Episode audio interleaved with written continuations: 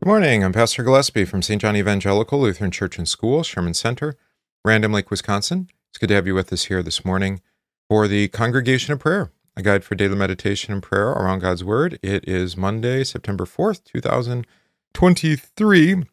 Um, because school is out, today we will uh, actually have a couple readings focused on labor. Today is that uh, secular holiday called Labor Day, which um, I think it's funny for all of our conversations about not, um, you know, not wanting to be communist, that we would celebrate a communist holiday. But so it goes. Uh, we'll actually have some some words to say uh, about that. I suppose most of us don't complain because we just like having uh, the day off. But uh, we don't take a day off from God's word, and so we're here for prayer today. Let's see. And so tomorrow we'll start up with the uh, full schedule, week one for the school, uh, which was a wise move since last week. Uh, most of the children were only present one day because of the Sheboygan County Fair. Uh, begs the question then, why did we start? But uh, that's not for me. Regardless, uh, let's see. Yesterday's Bible study, sermon, and uh, complete divine service are posted on the YouTube, so you can go find it there. Uh, if I remember, I'll share links on the social media platforms as well, so you can check them out. All right, let's begin. In the name of the Father, and of the Son, and of the Holy Spirit. Amen. I believe in God the Father Almighty, maker of heaven and earth, and in Jesus Christ, his only Son, our Lord, who was conceived by the Holy Spirit, born of the Virgin Mary, suffered under Pontius Pilate, was crucified, died, and was buried. He descended into hell. The third day he rose again from the dead. He ascended into heaven, and sits at the right hand of God the Father Almighty. From thence he will come to judge the living and the dead. I believe in the Holy Spirit, the holy Christian Church, the communion of saints, the forgiveness of sins, the resurrection of the body, and the life everlasting. Amen. All right. Let's pray our psalm for the week Psalm 32. This was our psalm yesterday as well. Blessed is the one whose transgression is forgiven, whose sin is covered. Blessed is the man against whom the Lord counts no iniquity, and in whose spirit there is no deceit. For when I kept silent, my bones wasted away through my groaning all day long. For day and night your hand was heavy upon me. My strength was dried up as by the heat of summer. I acknowledged my sin to you, and I did not cover my iniquity. I said, I will confess my transgressions unto the or, I will confess my transgressions to the Lord and you forgave the iniquity of my sin. Therefore, let everyone who is godly offer prayer to you at a time when you may be found. Surely in the rush of great waters they shall not reach him. You are a hiding place for me. You preserve me from trouble. You surround me with shouts of deliverance. I will instruct you and teach you in the way you should go. I will counsel you with my eye upon you. Be not like a horse or a mule without understanding which must be curbed with bit and bridle, or it will not stay near you. Many are the sorrows of the wicked, but steadfast love surrounds the one who trusts in the Lord. Be glad in the Lord and rejoice, O righteous, and shout for joy, all you upright in heart. Glory be to the Father, and to the Son, and to the Holy Spirit, as it was in the beginning, is now, and will be forever. Amen. All right. Um, given that it's a holiday, and so we don't forget to do it. Let's actually have a, a meditation on the psalm today. So, again, I'll share um, this is a meditation from an excellent book called Christ in the Psalms by Patrick, Patrick Henry Reardon. That's what I like to use as a resource. You've probably heard some of these meditations before, but I always find them insightful. Right? The psalm is the second of the traditional penitential psalms, which expresses the themes of sin, repentance, mercy, and forgiveness. The correct interpretation of certain psalms comes more readily than others, and the task is rendered easier if, or still, if a psalm's meaning has already been made plain in the New Testament. The New Testament is, after all, the key to the full, that is to say, Christian understanding of the Old. When the New Testament tells us the meaning of some passage in the Old Testament, then the matter of authentic interpretation for us Christians is settled. Such is the case with the psalm, which begins, Blessed is he whose transgression is forgiven, whose sin is covered. Blessed is the man to whom the Lord does not impute iniquity. St. Paul explicitly quotes these lines near the beginning of Romans 4 to illustrate, quote, the blessedness of the man to whom God imputes righteousness apart from works. The apostles' thesis here, as in Romans generally, is that we believers are not justified before God by our own merits, but by the effort or by the effort of our works, by correct and meticulous observation of the Mosaic law, but by receiving in faith God's gracious justification of us for the sake of Christ our Redeemer. Psalm, the psalm then is the prayer of those who, standing at the foot of the cross and forswearing all righteousness of their own, commit their lives and entrust their destinies entirely to God's forgiving mercy, richly and abundantly poured out in the saving sacrificial blood of his Son, because, quote, God was in Christ reconciling the world to himself, not imputing their trespasses to them. 2 Corinthians 5, verse 19. Such is the key to the proper understanding of the psalm. Such is the correct context for praying the rest of the psalm. I acknowledge my sin to you, and my iniquity I have not hidden. I said, I will confess my transgressions to the Lord, and you forgave the iniquity of my sin. Our justification by God is no contrivance, no legal fiction. It truly renders us holy, even glorious in his sight. Quote, Whom he justified, these he also glorified. Romans 8:30. Thus the psalm speaks of the justified as quote, blessed, godly, righteous, and upright in heart. This forgiveness of God has ongoing implications for how we are to live. Right? So here's the sermon from yesterday. Inasmuch as we have been bought by are bought at a price, 1 Corinthians 6:20, we may no longer live as though we belonged to ourselves. Do you not know that you are not your own? 1 Corinthians 6:19. He died for all, and those who live should live no longer for themselves, but for him who died for them and rose again. 2 Corinthians 5:15. Those who are justified in Christ will live quite differently, for Christ is our Lord and teacher as well as our Savior. Quote, God did not call us to uncleanness, but in holiness. 1 Thessalonians 4 7. Thus the psalm continues quote, I will instruct you and teach you in the way you should go. I will guide you with my eye. How we walk in Christ is of critical importance. We are not to take this responsibility lightly, says the psalm.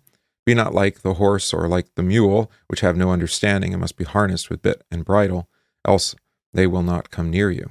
Above all, the forgiveness that God grants us for Christ's sake is the source of our ongoing confidence. For this same God will never abandon us. He who did not spare his own Son, but delivered him up for us all, how shall he not with him also freely give us all things? Romans 8:32. Our psalm thus speaks of the constant refuge we have in this God of mercy, no matter the trials that face us. Quote, For this cause, everyone who is godly shall pray to you in a time when you may be found. Surely in a flood of great waters they shall not come near him. You are my hiding place, you shall preserve me from trouble. You shall surround me with songs of deliverance. Many sorrows shall be to the wicked, but he who trusts in the Lord, mercy shall surround him. The psalm is likewise a call to gladness. Joy is not just an option for the Christian, it is an imperative. As well as the gift of God, joy is a sentiment that the believer is commanded to engage. From the bleakness of his prison cell, Paul sent forth this order Rejoice in the Lord always. Again, I, I will say, rejoice. Philippians 4 4. Thus, our psalm, a canticle celebrating the divine forgiveness of our sins, closes on the theme of godly exaltation. Be glad in the Lord and rejoice, you righteous, and shout for joy, all you upright in heart. All right. So hopefully that helps you throughout the week as you think of this as a psalm uh, of being justified freely by grace in Christ. And then, of course, that, um, as you heard yesterday, gives you eyes of faith that sees the world differently um, and also then uh, lives differently, as the meditation said. Good. All right. Our psalm for the week, excuse me, our verse for the week is another psalm. This is Psalm 90, verses 1 through 2. So uh, work on trying to commit this to memory throughout the week. Uh, Lord, you have been our dwelling place in all generations. Before the mountains were brought forth, or ever you had formed the earth and the world, even from everlasting to everlasting, you are God. Psalm 90, verse 1 through 2. Lord, you have been our dwelling place in all generations. Before the mountains were brought forth, or ever you had formed the earth and the world, even from everlasting to everlasting, you are God. Psalm 90, verses 1 through 2. Of course, you, will be able to see why that's our memory verse, uh, this confession of who God is, because we're going to begin with the commandments for our catechism this week, uh, commandments 1 and 2. So, what is the first commandment? You shall have no other gods. What does this mean? We should fear, love, and trust in God above all things. Second second commandment you shall not misuse the name of the Lord your God. What does this mean? We should fear and love God so that we do not curse, swear, use satanic arts, lie, or deceive by his name, but call upon it in every trouble, pray, praise, and give thanks. All right. Uh, before we go into the readings, greet those of you in the chat. Thanks for checking in. Uh, those watching live, we've got uh, Michael, Karen, uh, there's Mom, Don, and Karen, and Gus and Eileen, Vicky, um, Chris, Jolene. Hey, good to have you as well. It's the day off, so you can join us here at nine. Uh, the comment, a command for joy. All right, so think of yesterday's epistle reading. Why would God give a command for something that's a gift? Joy is a gift, right? It's a it's a fruit of faith. Even it's worked by the Holy Spirit, according to Paul. Why give the command? Because of sin, because of trespasses, right? Uh, this is like the case with the Lord's Prayer. You heard Luther say that in the Large Catechism when we went over it last week. We have both the command to pray, but we also have the promise, right? The command um, directs us to the promise. The law was our tutor until Christ came, for example, Galatians again. All right. So uh, we'll see this with with the commandments. Don't misuse the name of the Lord your God because God's name has it has a good use, right? There's a time to call upon his name to use it properly in every trouble with pray, prayer, praise, and, and giving thanks. Right? So the command is given because of sin, but the command directs us towards the promise, which is the good news. Right? The command does not give the promise, but it but it points us to the need for the promise. So rather than misuse the name, then the Christian is um, free to use the name, of course, uh, for its intended use. Same thing with other gods, right? There is no other gods. All right. As I said uh, when we began, we're going to hear a couple readings on labor, on work, and then I'm going to share a meditation um, or a lecture, actually, a section of a lecture um, on the topic of Labor Day from uh, the founder of, of, the Lutheran Church Missouri Synod, CFW Walther. All right. So, first, Ephesians chapter 6. Bondservants, be obedient to those who are your masters according to the flesh, with fear and trembling, in sincerity of heart, as to Christ, not with eye service as man pleasers, but as bondservants of Christ, doing the will of God from the heart, with good will doing service as to the Lord and not to men, knowing that whatever good anyone does, he will receive the same from the Lord, whether he is slave or free. And you, masters, do the same things to them, giving up threatening, knowing that your master also is in heaven, and there is no partiality with him. All right? So this is ser- slave and master language, which makes us uncomfortable. Um, but as uh, as Bob Dylan sang, the poet, right? Everybody's got to serve somebody, be it heaven or hell. You're going to serve somebody, right? Uh, and of course, be it the Lord is what he was directing us towards. That was part of his like little gospel trio of albums, I think, in the early 80s.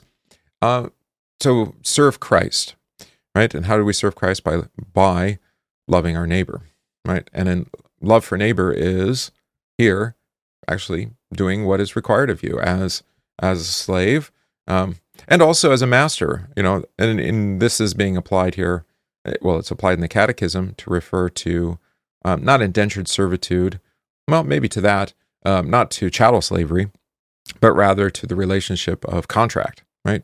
When you have uh, been indebted uh, to an employer uh, via contract, right? And you've you're obligated to perform work in exchange for some good, right?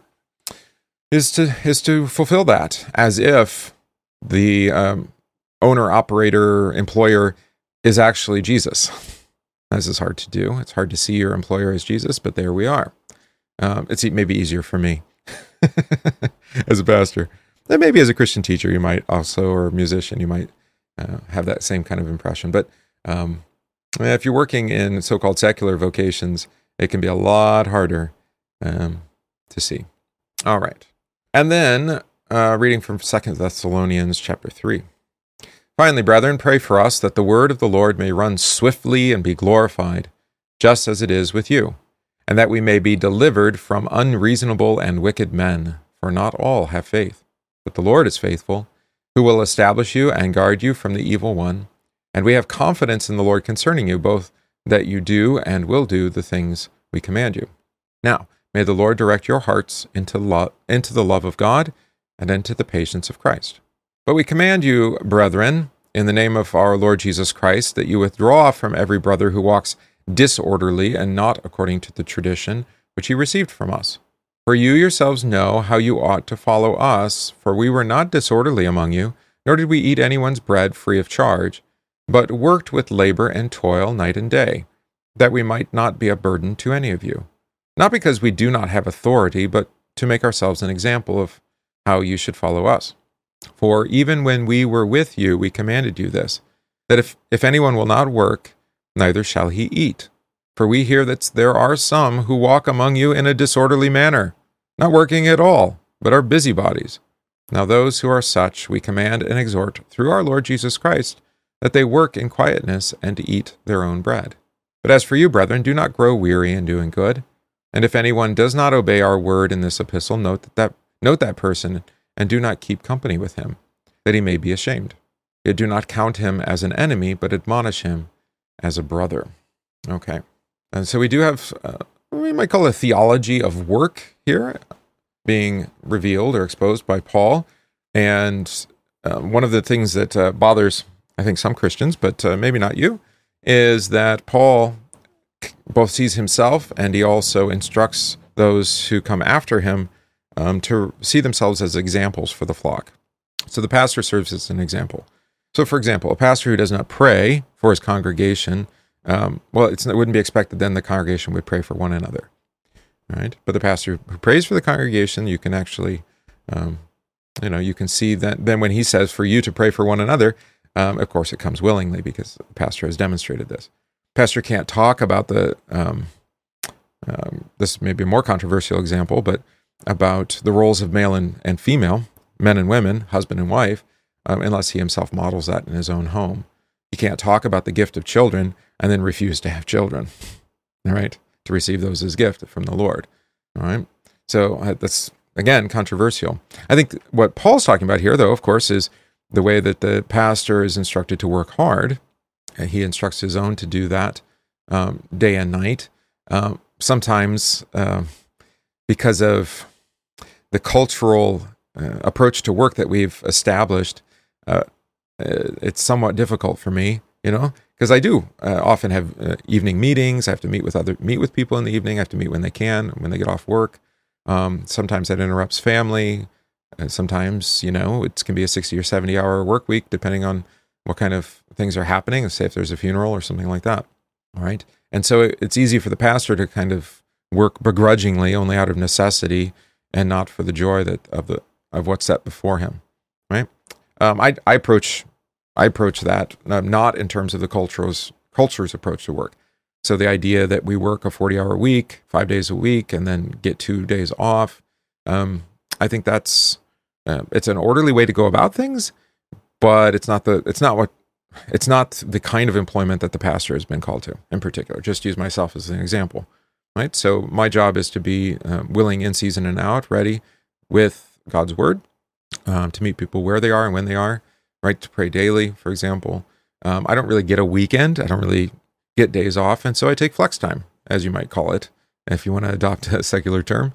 Um, so I work when I have work and and when my family needs me, I take care of my family.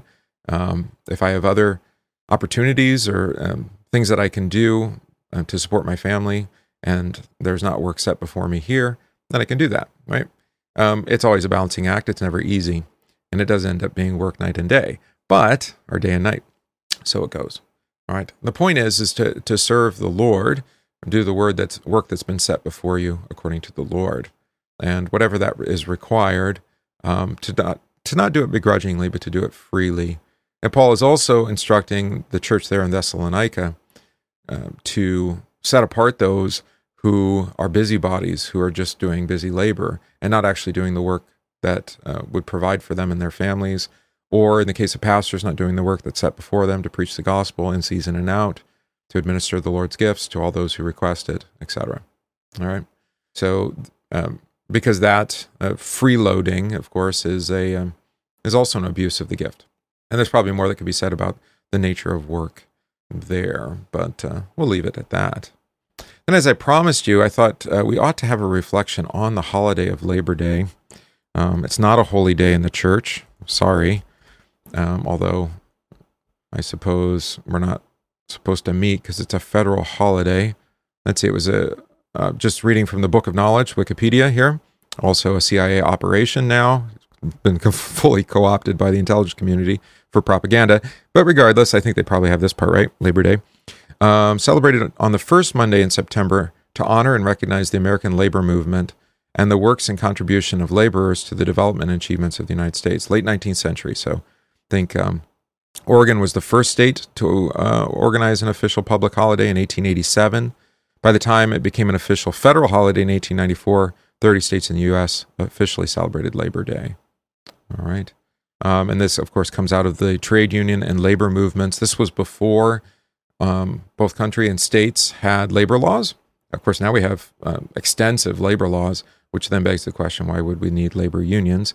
They end up, um, at least from my own experience, uh, both in my family and myself, um, they tend to be more, well, mafia style um, terrorist organizations against employers, unfortunately, and against and, and even work far afield of what, what they've been called to do. But um, before there were such labor laws, then uh, these sorts of this day would be recognized. Of course, it's in contrast to May Day, which is May 1st. All right. Um, so you notice that it's officially celebrated towards the end of the 19th century. Um, already earlier in the 19th century, there was conversation about um, labor and trade unions, and specifically um, the Christians' involvement in them. I've had this conversation with many uh, a layperson in the congregations I've served, whether they could, in a good in good conscience, serve um, in trade unions. All right, and uh, it's actually kind of a similar conversation to uh, whether you can serve in a lodge, but that's another story. All right, so what I'm going to share with you, and I'll, I'll give you the link if you want to follow along or read it later. It's quite a long set of four lectures from um, Karl Ferdinand Wilhelm Walther, um, Doctor of Divinity, who was the first um, president of the Missouri Synod, also um, president of the seminary in St. Louis. He was asked to give these lectures to the uh, First German Evangelical Lutheran Congregation of uh, in St. Louis, and did so. And it's here. It was published in 1947 and in reprint under the heading "Communism and Socialism." Um, but it really has to do with quite a bit more than that. And so, translated from the German and published in 1879 by Concordia Publishing House. Um, actually, I don't know what year the lectures were given, but I know when it was published. Okay. So I'm just going to read from the beginning here after his prayer.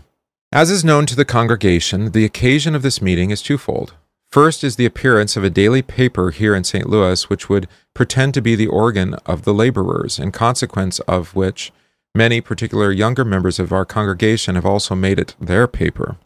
The second occasion is the formation of the so called labor unions, which are to represent the interests of the laborers over against the employers. If that paper were in reality the organ of laborers, which would represent the interests of the laboring class in a legitimate manner, who could find fault? If any laborer would select it as his paper and would even prefer it above other secular papers. And if labor unions were no more than were the fraternities, guilds, tradesmen unions, and clubs of Germany, who could make it a matter of conscience to join one of them? Does not even the Apostle Paul expressly declare that if Christians would no longer unite themselves with the children of the world, no, not even in civil and business affairs, then they would be necessitated to leave the world? But alas, the state of affairs is entirely different here. All right, so Walther's point here is it's not simply a matter of just joining a, a guild or fraternity um, around a specific trade or or it's just having a newspaper that reports and happens to be uh, try to represent your interests as a laborer more. The state of affairs is entirely different here, he says. The said paper is not, for example, by any means an organ intended for laborers alone, but it has its aim in the propagation of the modern communistic ideas, peaceably if possible, or forcibly, and that by fire and sword if necessary. It is also too well known that the labor unions have been conceived and called into existence by the communists and socialists, and are intended by them to be nothing else than schools of communism and socialism. Again, published in 1879. That no one might think these declarations unfounded, I have secured several copies of the paper called The Volksstimme des Westens, the voice of the people of the West, without, however, inquiring which number might give the best idea of its character. I have nevertheless secured copies which show its character plainly. In the paper dated December 24th, 1877, there is a continuation of a novel written by the editor of the paper, Dr. A. Otto Walster, in which we read, among other things, the following It shall be our chief concern to show that man, with its claims on material prosperity, need not be directed to another world, that he can and should find such prosperity here on earth, and would, in this connection, call attention to the verses of Heine's Wintermärchen. All right, I won't read the poem. It seems to me that this this is Walther again. Seems to me that this one single quotation of this character should suffice to cause us to wonder how a Christian who accepts the Holy Scriptures as God's word, believes in Christ, and has the hope of eternal life could support such a paper.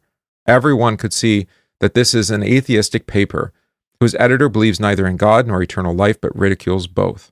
Should he even say that he believes in God and also in the future life? It matters not. We look to what he publishes in his paper. He must suffer himself to be judged by that, and his paper takes a position of atheistic communism. All right. Uh, he's going to give a lot of examples from the paper. He just keeps reading chunks of various parts of the paper to talk about it. All right. Um, but I want to get to where he gets past all the examples. Yeah, and where he talks about the history of labor unions. Here we go. So this is on, oh, I don't know what page this is. All right. So from the paper, um, there's this declaration about labor unions. This, however, this is, however, a declaration that the labor unions of our land are in reality only branches of that labor union which has its center in England. This society was founded in 1869 by a Jew named Marx. At which time the directors of the association made the following declarations quote, This association declares itself for atheism. End quote. That is, it declares there is no God, for an atheist is one who declare, denies the existence of God. Quote, it demands the aboli- ab- abolition of all religion, the substitution of science for faith, human righteousness for the righteousness of God, the abrogation and suppression of marriage. We demand that the people make laws directly for the people, that all laws of inheritance be abolished, and that all real estate become common property. Again, that was the um, society founded by Marx in 1869 in England, uh, of which the labor union movement was born.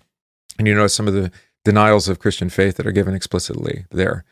Um, the disillusionment of marriage, look around, right? The abolition of real estate tax, look at uh, the proposed um, inherit, not inheritance tax, what are they calling it? Wealth tax, right? Um, the abolition of real estate, right? So you look at the way that they'll use disaster um, to force people off their land, for example. Uh, Lahaina would be an example of that, right? Substitution of human righteousness for the righteousness of faith, and of course, science um, in opposition to religion, that is, to the faith of the scriptures. Uh, you can thank COVID for that if you want. Nothing new under the sun. Okay, now here's Walther's assertion to this day, Labor Day. These are the principles on which the International Labor Union is founded. It is called international because the members are to be gathered not only from one nation, but from every nation on earth, or what we call today globalism. I now ask again whether a Christian can connect himself with an association of which he knows that it would carry out the principles just mentioned. It matters not whether the laboring man who enters into association would carry them out or not. He belongs to an association which holds to this purpose. Right? You might think of uh, another organization recently, Black Lives Matter, which was another kind of union it wasn't a labor union, it was a social union of sorts, um, which also explicitly called for the abolition of family. They later struck that from their website. They didn't want people to catch the explicit Marxism of their of the founding and of, of their ideology, but there you go. All right. Um, in Paris, it was evident that many indeed had belonged to this association who were merely interested in this society and little thought of being involved in a revolution. All right, uh, I'm going to skip ahead a little bit. So, so much to show the character of that paper and of the socialistic labor unions. But the question is of an altogether different character. What shall we say of communism? That is, the system according to which all goods should be equally divided. Or what shall we say of socialism, i.e., the system according to which no person shall own any property, but be united, but by united labor all becomes the property of the society. The former are more radical, the latter less, but as a matter of fact, the most radical are always victorious. This was the case in France. Those who began the agitation had not intended to do what was afterwards done, but those much more radical than they overpowered them, brought them to the gu- guillotine until finally the most radical became leaders and ruled until God brought it to an end. All right, I have a few points noted down which we will now consider if the congregation will indulge me. This is the question. So here's his thesis of lecture one. Why should and can no responsible man, much less a Christian, take part in the efforts of communists and socialists? All right. And then he gives an outline of what's going to be the lectures. All right. And he does talk about labor again, um, I think, in the end of the first lecture and into the second lecture. So um, it has to do with theft. It has to do with um, the sanctity of marriage. So he goes to the commandments four through 10 in particular, and also the value of work. Um, and also the character, the human character. He actually begins with human character, uh, which uh, the problem with communism and socialism is it has the wrong anthropology. You've probably heard me um, talk to you about this before. Is that it does not understand man correctly, and because it does not understand man correctly, that is according to God's word and what God has revealed about our human heart. Um, then it it cannot accomplish what it aims to do. All right. So um, here are some things: nature and experience reveal that it is in fact, or that it is a fact that men are not equal. Is a fact that men are naturally selfish. It is a fact that happiness does not consist in external advantages. It is a fact well established by experience that communists have never attained their pro- professed end and only introduced sorrow and suffering. All right, so men are not equal, equal in gift, right? They don't all have the same gifts or talents. They're not born into the same estate, right? That's scripture. Um, also, not uh, are all by nature naturally selfish, and so will seek their own personal gain over the gain of the whole or the collective, right? And that happiness does not consist in external advantages. So this is in contrary uh, contradiction to Locke, John Locke, um, who uh, Jefferson and others used in the Declaration of Independence to declare that uh, we everyone has the right to life, liberty, um, but the pursuit of happiness, the pursuit of property. But um, Locke is wrong on that, according to Walther. That happiness does not consist in external things, property or um, other things. All right. So um, I put the link there in the comments down below, so you can see that whether you're on Facebook, YouTube, etc. And uh, when I said that uh, I had uh, personal experience, uh, here's my mom chiming in and giving giving the examples, both American Library Association, and National Education Association. Um, actually, I think it's a little bit easier with both today because people have seen the kind of, I mean, it's been brought front and center, the kind of abolition of family and even sex um, by male, female, that is, by um, the libraries, right? Both um, public school um, libraries, but also just uh, public libraries, especially propagandizing children. So that one's been pretty obvious. The NEA um, in actually advocating for lockdowns and um, you know all sorts of disadvantages for children. They don't really have children's advantages, children's uh, interests, best interests in mind. The National Education Association largely um, is looking just to get a bigger piece of the pie. And then you have the the um, the leader of the NEA um, going and advocating for war in Ukraine, and even traveling to Ukraine to do so. Uh, I I have no idea how that benefits the NEA. Um, and I would just use another personal example in, in my case. Um, I'm no longer paying dues into the um, into the Chamber of Commerce, not because I want to deny my local community, you know, the kind of fraternity we could have. The problem is, is that the dues that I pay they go up to the national organization. The national organization, the U.S. Chamber of Commerce, um, both was in part responsible um, for opening the borders in the South and undermining uh, Americans' ability to work by bringing in cheap illegal um, labor. So that's one reason. Um, another reason is because they openly participated in um, corrupting the election processes of 2020. And uh, don't have to go into too many details about that. Um, but working through the uh, U.S. Postal Workers uh, Union, whatever it's called, um, the Chamber of Commerce directly was involved in corrupting our election processes. Right. So, um, they did not have my interest in mind, and so I no longer support them. Right? Unfortunately, the way that they do that is they dilute um, their efforts by uh, with that trickle up economy, right? Where most of the money stays local, supposedly, but the dues really uh, are what funded that kind of, those kind of efforts. So I think um, Walther is right. He saw this more than 150 years ahead of time. The way that trade unions um, are really just well, Initially, they seem to have workers' interests in mind, but ultimately their goal was to corrupt society um, with communist and socialistic ideas, which are atheistic and opposed to the revelation of both nature, a marriage, family, um, and even our understanding of work according to God's word. But you'll have to read Walther for that. And again, the link um, is there in the live chat um, on the social platforms, so you can check that out. Or if you want to search for it, just search for Walther W A L T H E R Communism and Socialism. Uh, it'll be a good read for the day and really put some meat on this on these days' bones. Understand maybe take the day off, but uh, uh, you, I don't know if we can rightly celebrate trade unions. All right. Um, speaking of good work and the work the Lord has set before us, our hymn for this week, and that's a good way for us to start the first week of the school year, is With the Lord Begin Your Task.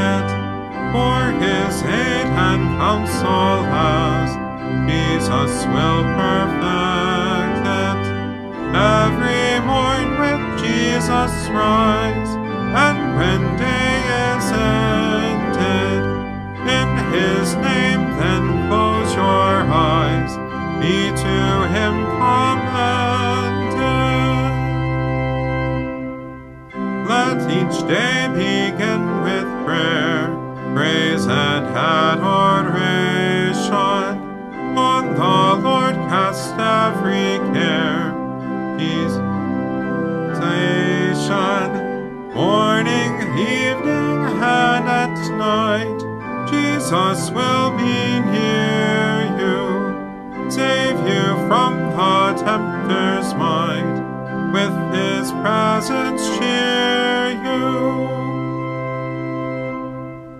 With your Savior at your side, foes need not alarm you, in his promises confide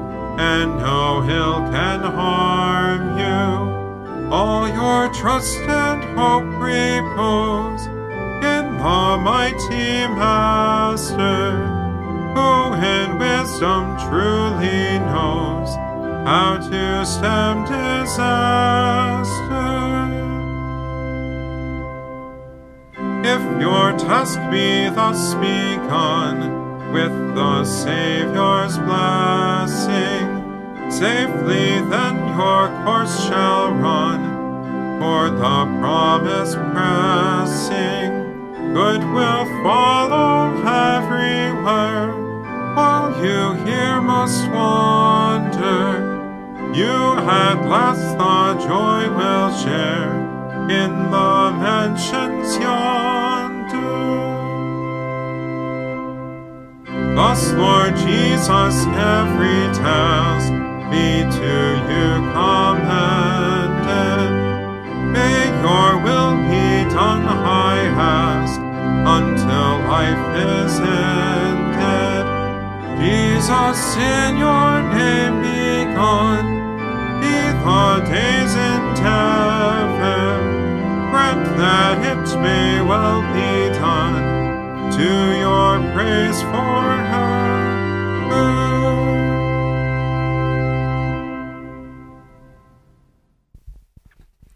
Right, it's got a great text, doesn't it? But uh, I think what really makes that hymn is uh, is uh, is the tune. it's such a such a fun tune.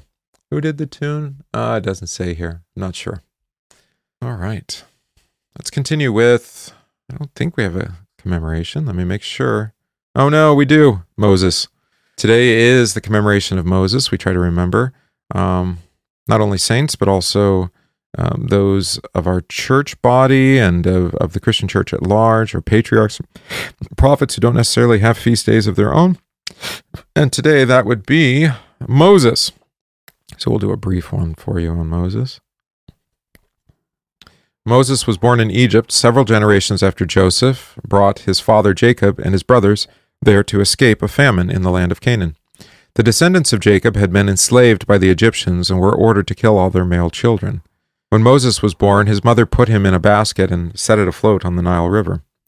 He was found in Pharaoh, by Pharaoh's daughter and raised as her son.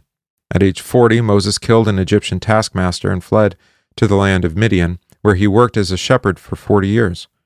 Then the Lord called him to return to Egypt and tell Pharaoh, quote, Let my people go, that they may hold a feast to me in the wilderness. Exodus 5.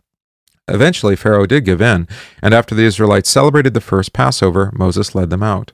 At the Red Sea, the Egyptian army was destroyed, and the Israelites passed to safety on dry land. At Mount Sinai, they were given the law and erected the tabernacle. Exodus 19 through 40. But because of disobedience, they had to wander in the wilderness for 40 years. Moses himself was not allowed to enter the promised land, though God allowed him to view it, Deuteronomy 34. In the New Testament, Moses is referred to as lawgiver and prophet. The first five books of the Bible are attributed to him. Let us pray. Lord God, Heavenly Father, through the prophetic Moses, our prophet Moses, you began the prophetic pattern of teaching your people the true faith and demonstrating through your miracles your presence in creation to heal it of its brokenness.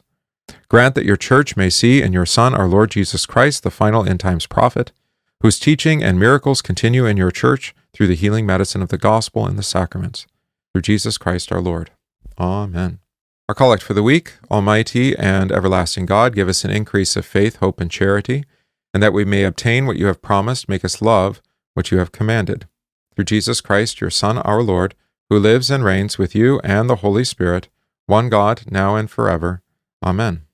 We pray this day for faith to live in the promises of holy baptism, for all vocations and daily work, for the unemployed, for the salvation and well being of our neighbors, for our schools, our homeschools, our colleges and seminaries, and for good government and peace. Let us pray to the Lord. Lord, have mercy. We pray with um, Alex, who celebrated his birthday yesterday, Ashley, who celebrates her birthday today. We Pray with Roger, who celebrated his baptism yesterday. We pray for all the households of our church, especially this week with Brandon and Valerie, Russ and Amy, Rachel and her family, Garrett and Jenny, Ron and Janet, and Scarlett. Pray for our catechumens. Pray for those ill receiving treatment or recovering, especially Pam, Joe, Kelsey, Dennis, Naomi, Christopher, Marcy, and Brad. Pray for Eileen, Ron, Doug, Bev, Donna, Jim, Pat, and Wendell, Darlene, and District President Willie. Pray for all our homebound, especially Marcy, Marion, Dan, Paul, Dolores, Merlin, and Pauline. Pray for our mission of the month, that the Lord give us generous hearts to support their work, that especially this month of the Federwitz families. Also with um, Stefan and Penny, who are in need of new employment and housing, and for our students and teachers who have returned to class. For all this, let us pray to the Lord. Lord, have mercy. Our Father, who art in heaven, hallowed be thy name. Thy kingdom come, thy will be done on earth as it is in heaven. Give us this day our daily bread, and forgive us our trespasses, as we forgive those who trespass against us. And lead us not into temptation, but deliver us from evil. For thine is the kingdom, and the power, and the glory, forever and ever. Amen. I thank you, my heavenly Father, through Jesus Christ, your dear Son, that you have kept me this night from all harm and danger, and I pray that you would keep me this day also from sin and every evil, that all my doings in life may please you. For into your hands I commend myself, my body and soul, and all things. Let your holy angel be with me, that the evil foe may have no power over me. Amen. Let us bless the Lord. Thanks be to God. The grace of our Lord Jesus Christ, and the love of God, and the communion of the Holy Spirit be with you all. Amen. That's our congregation of prayer for today, Labor Day, federal holiday, not a holiday of the church. We can rejoice in the labor that the Lord has given us, um, both to support and provide for our families, but also um, the labor He's given us within this church and as good citizens. So uh, we can rejoice in that, even if we can't really celebrate labor unions, not with a good conscience. And uh, yeah, so it goes. All right. So I hope you have a, a blessed day. Enjoy the weather. It's going to be nice and warm uh, while it lasts, and then uh, get back to the daily grind or the joy of the work the Lord sets before you. Uh, view it the latter way, please. All right. God be with you all. Keep you safe. We'll see you soon.